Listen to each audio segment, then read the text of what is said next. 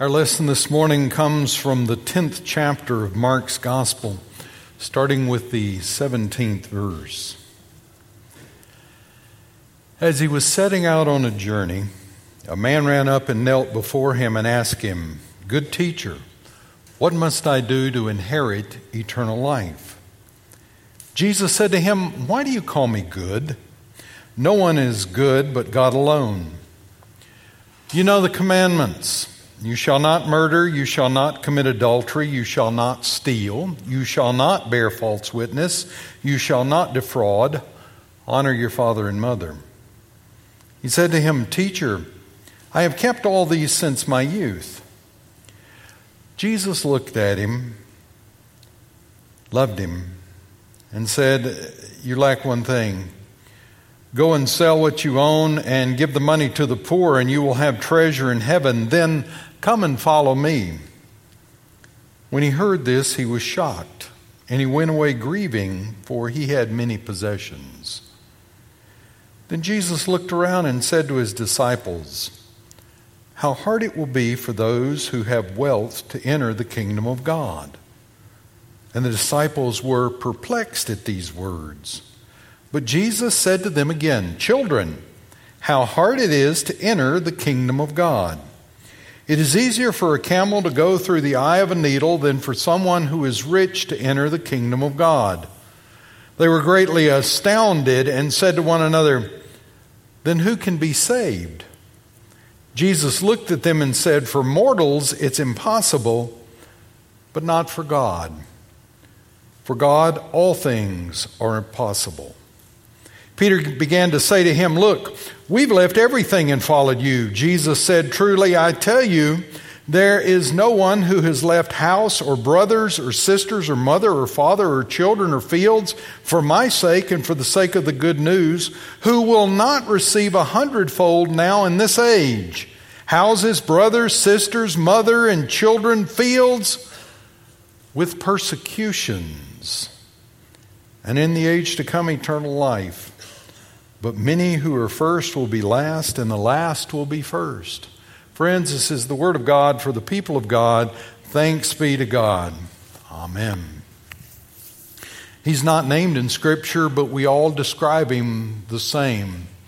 He's the rich young ruler. He's got everything that our culture says is important. First of all, he is rich. Now, he's made his wealth off of his daddy's land because that's the way it happened in Jewish culture. Um, he took part of his daddy's land and grew a bumper crop and raised money, and then he had an opportunity to invest money, and his investments grew, and he was judicious and smart and intelligent, and he grew the investment and grew the corpus, and he's rich. He's young. Oh man, he's young. His eyesight's 2020. His ear sight, he can hear his wife when she's in the bedroom closet, in the back of the closet, and he's at the kitchen sink with the water running. He has the ability to hear. Everything is crystal clear for him. He's, he's just young and vital. You know, when I discovered I was old, I was home one day watching Perry Mason. Yes, I can tell you on the old Perry Masons within 30 seconds who's going to get killed and who did it because I've seen them all. And I was watching Perry Mason, and one of these commercials came on for the the thingamaflotcher you wear around your neck, I've fallen and I can't get up. I was watching that, that commercial, and you know what? That lady had fallen. She's pretty good looking. So I called Tamara. I said, Hey, Tamara, I need to tell you something. The lady on the commercial who's fallen and she can't get up, she's pretty good looking. Tamara said, You must have gotten old, Doug De Graffenried. So I'm no longer young, man. I'm, I'm, you know, I can't, I can't go with you young folks. And this guy's a ruler. He would be an influencer today. But because of his wealth, because of his um, youth, because he's made it to the top of the heap so quick, he, he's listened to. People seek him out for advice, people seek him out for wisdom. When he says something, he's got credibility. He has everything we are looking for in church life and in culture. This guy's got it all. He is the rich young ruler and and he's moral. He says to Jesus, I know the commandments. I know which ones are important and I've kept them all. You know, Jesus has hit him with the second tablet. You shall not murder, shall not commit adultery, you shall not steal, don't bear false witness, do not defraud, honor your father and mother. Those are the, the second five. He says, I've kept every one of these from my youth up, and Jesus loved him. He had done it. He was a good, rich, young, ruler, moral guy. He's perfect. And according to the Jews, he's blessed of God. Because Jewish theology in the time of Jesus, and probably American cultural theology right now, teaches that if you are financially well off, God has blessed you. The Jews believed this. If you had money, if you had wealth, if you had land, you were, by virtue of your wealth, blessed of God, and the converse for them was also true. If you were poor, God was cursing you for either your sin or your parents' sin. Interesting economic system that is set up. The rich young ruler was moral and he was blessed. He bebops up to Jesus knowing he's got it all. He's got everything.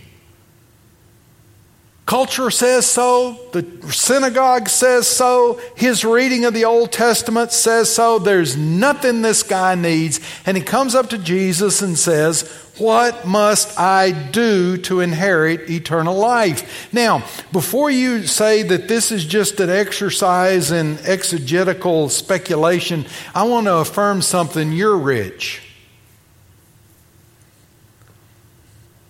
You're rich. Compared to this guy, come on. Man, you can get on an airplane, you can go any place you want to go. Just takes you a few hours to sit there. Right now, in your pocket or in your purse, you have more computer power than all than NASA had putting people on the moon. You can communicate with that grandbaby by just holding that television studio up to your face and talking back and forth. You are rich. You have penicillin, for heaven's sakes. A head cold won't take you out. So that's where we enter the, par- the parable, the story, the, the, the saga of the rich young ruler, as people who, like him, are wealthy who are self sufficient.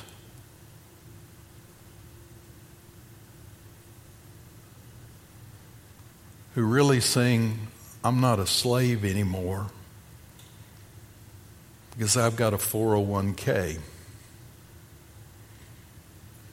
or I've got an education or I have a house. And Jesus said to him, Yes, you're moral. You're decent. I affirm your life. I love you now. If you want eternal life, go and sell all you have, give the money to the poor, and come and follow me. And the man goes away grieving after he gets over being shocked because he's just been told by this Jewish rabbi get rid of the things that show you're blessed of God. Get rid of the things that you depend on. Get rid of your idol. That's the sin here is idolatry. In the Old Testament, they keep throwing up Baal poles and Asherah poles, and we don't have Baal poles. We don't worship Baal, we worship Ben. We worship Ben and Abe and Andrew and everybody that's on those, those bills, or we worship American Express or and Jesus says, get rid of it and come and follow me. And we go, wait a minute, Lord, hold on. Do you know what you're asking of me? I got all this stuff. I don't want to let go of my stuff. Besides, Jesus, I come to you with a theological problem and you hit me with money? Ah, just like a preacher, isn't it? But the problem is money. The man has made his stuff his God.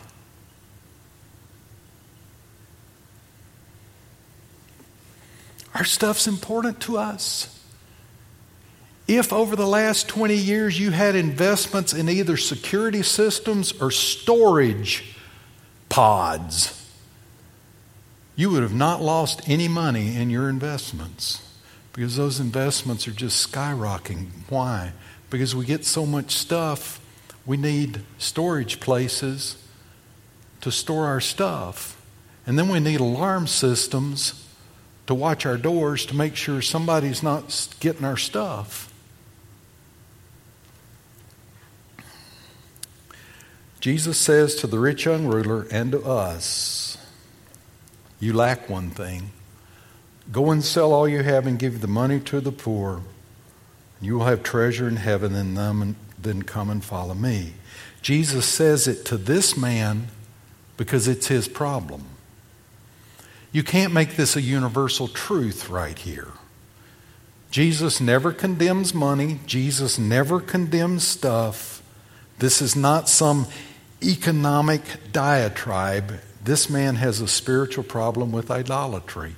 He tells Nicodemus, You must be born again. He tells the woman at the the Samaritan woman at the well, go get your husband. We're going to talk about your personal life. He tells the woman caught in adultery, go and sin no more. He tells the man born blind in John 9, look, go show yourself to the, the leaders in the temple. He tells Mary and Martha, look, you need to have faith. I am the resurrection. I'm the, the way, the truth, and the life. Jesus wants to get at our spiritual need.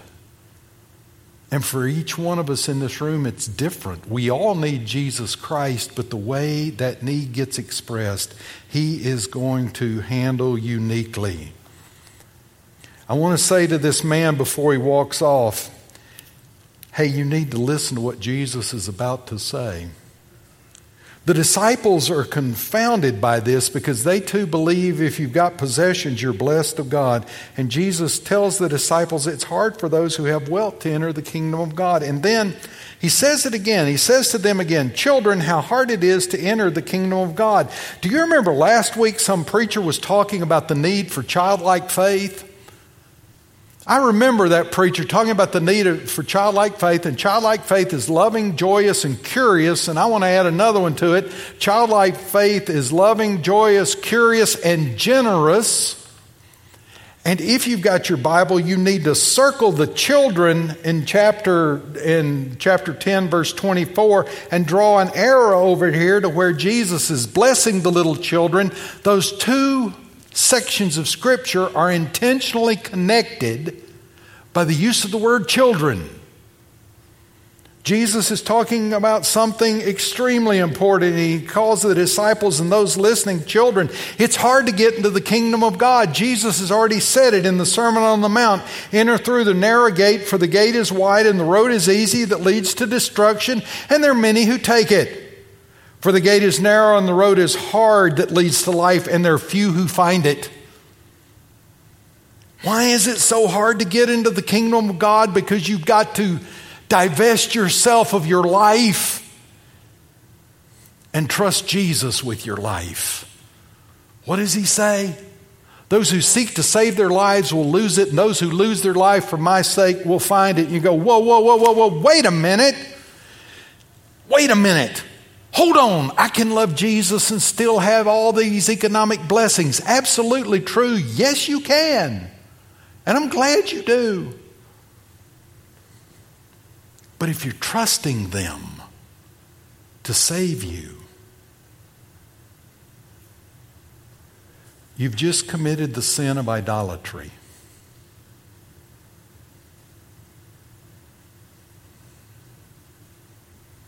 It's a personal fine line. What do you trust in to save you?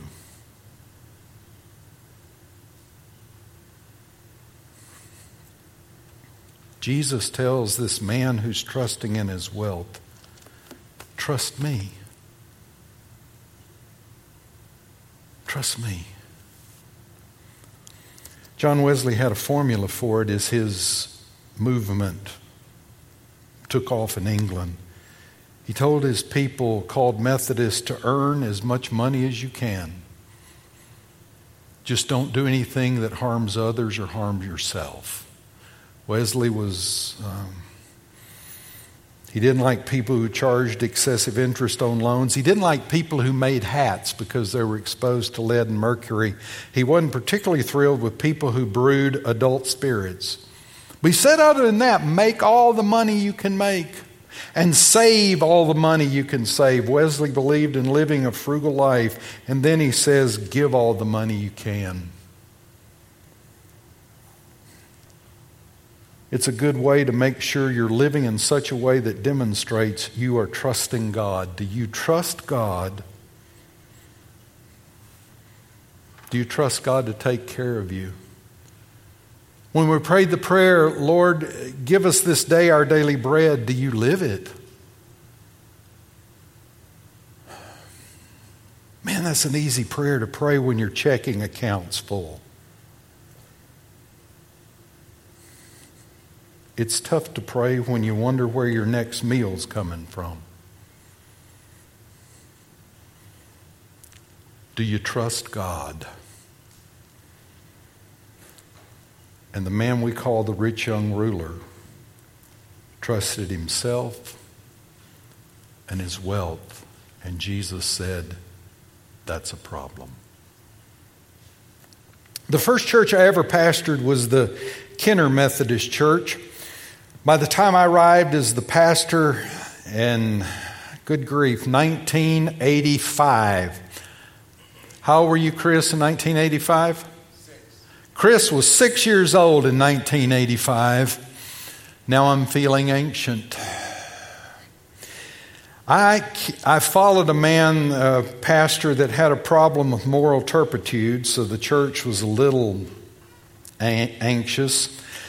They were a fast growing young adult church out in the suburban area of Kenner, and um, in 1968 they had their kerfuffle with the minister, and the church kind of split, and the decline started, and it became precipitous. And by the time I arrived there,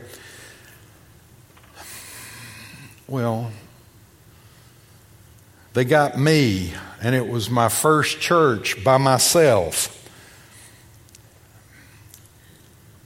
I would get paid on Thursday, and the treasurer would say, Now, preacher, you can't cash your paycheck until after we've counted the Sunday morning offering, because right now your paycheck isn't any good.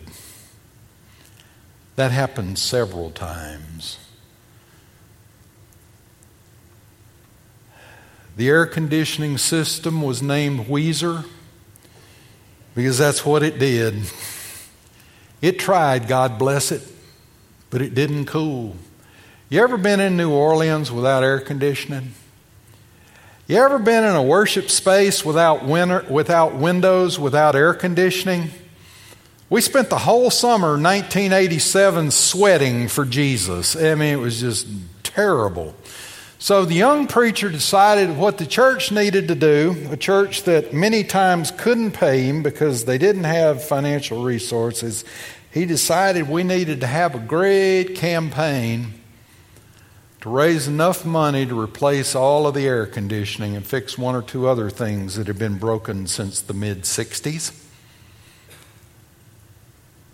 Church needed to raise $70,000, which for them was all the money in the world. We did a campaign complete with brochures, letters, mail outs.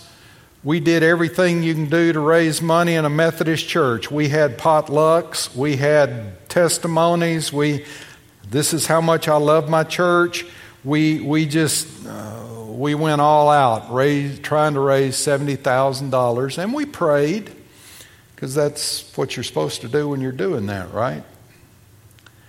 And the Sunday of the campaign, everybody brought their pledge cards up to the altar, and the financial secretary opened all the pledge cards, and she called me about 2 o'clock in the afternoon. She said, Well, I don't know about air conditioning, but we raised enough money. Preacher, you can go buy an icy, a large icy. I said, Really? That bad? She said, We've been telling you we ain't got any money. I said, But I've been praying.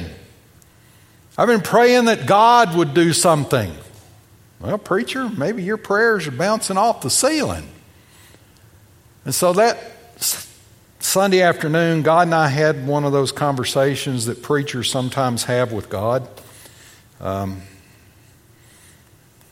I was pretty much letting him know if I was running the universe, it'd run a whole lot better than it was running right now, that he just needed to give me control.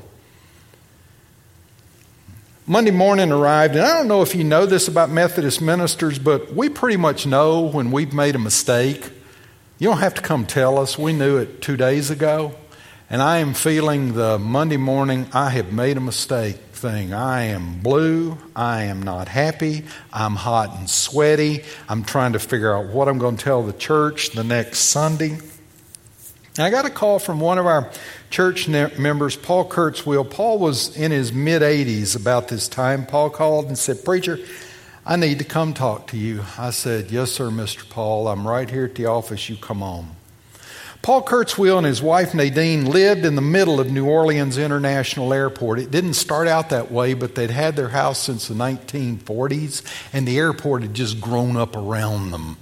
Paul taught botany at Delgado Community College for years and years and years, just a Paul was about six foot four inches. He had not bought a new suit since 1955. His lapels were about that wide. His ties were equally as narrow. His suits were threadbare. His wife Nadine, same thing. She's tall, tall lady.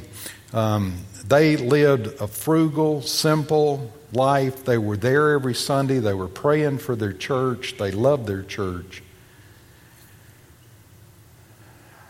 Paul came to my office and he sat down in the chair and he said, Well, how'd it go with the money raising? I said, Paul, if I bought you a glass of iced tea, that would finish off the money we raised. He said, That bad, was it? Said, Yes, sir. He said, What are you going to do? I said, I've been praying to God. I don't know what we're going to do, Paul. I guess we're just going to be hot and sweaty. Paul reached in the pocket of his old suit, pulled out a folded up check, and handed it to me. He said, Here you go. Look at this. I unfolded the check $35,000. I said, Okay, God.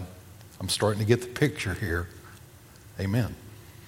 Paul, thank you for this. This is so generous. I appreciate it. And he, he put his hand up and said, Wait a minute, Doug. You need to know something. What's that? Nadine and I had a fight last night. We don't fight with each other. We've been married nearly 50 years, and I can only remember one other fight we've had. It was a terrible fight, Doug. Paul, I'm sorry. What'd you and Nadine fight about? And he reached in the other pocket of his suit and he pulled out another folded check. Said, We fought about this. She wanted to do this, and I didn't think we needed to do this because we'd already done enough. This is what we fought about, Doug opened the check, I could immediately see that Nadine had signed the check. It was another check for $35,000. I said, God, I'm sorry.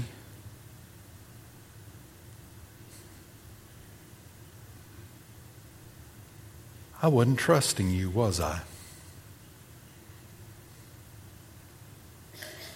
Do you? God has blessed us with so much. He's made us, we're a room full of rich people. But when it comes down to it, do you trust what Jesus said? Salvation is impossible for mortals, but not for God. For with God, all things are possible. My prayer is that as individuals and as members of Trinity United Methodist Church and as Jesus followers, we would learn to live in such a way that we are completely and radically and shamelessly trusting in God to take care of us. Would you stand and pray with me?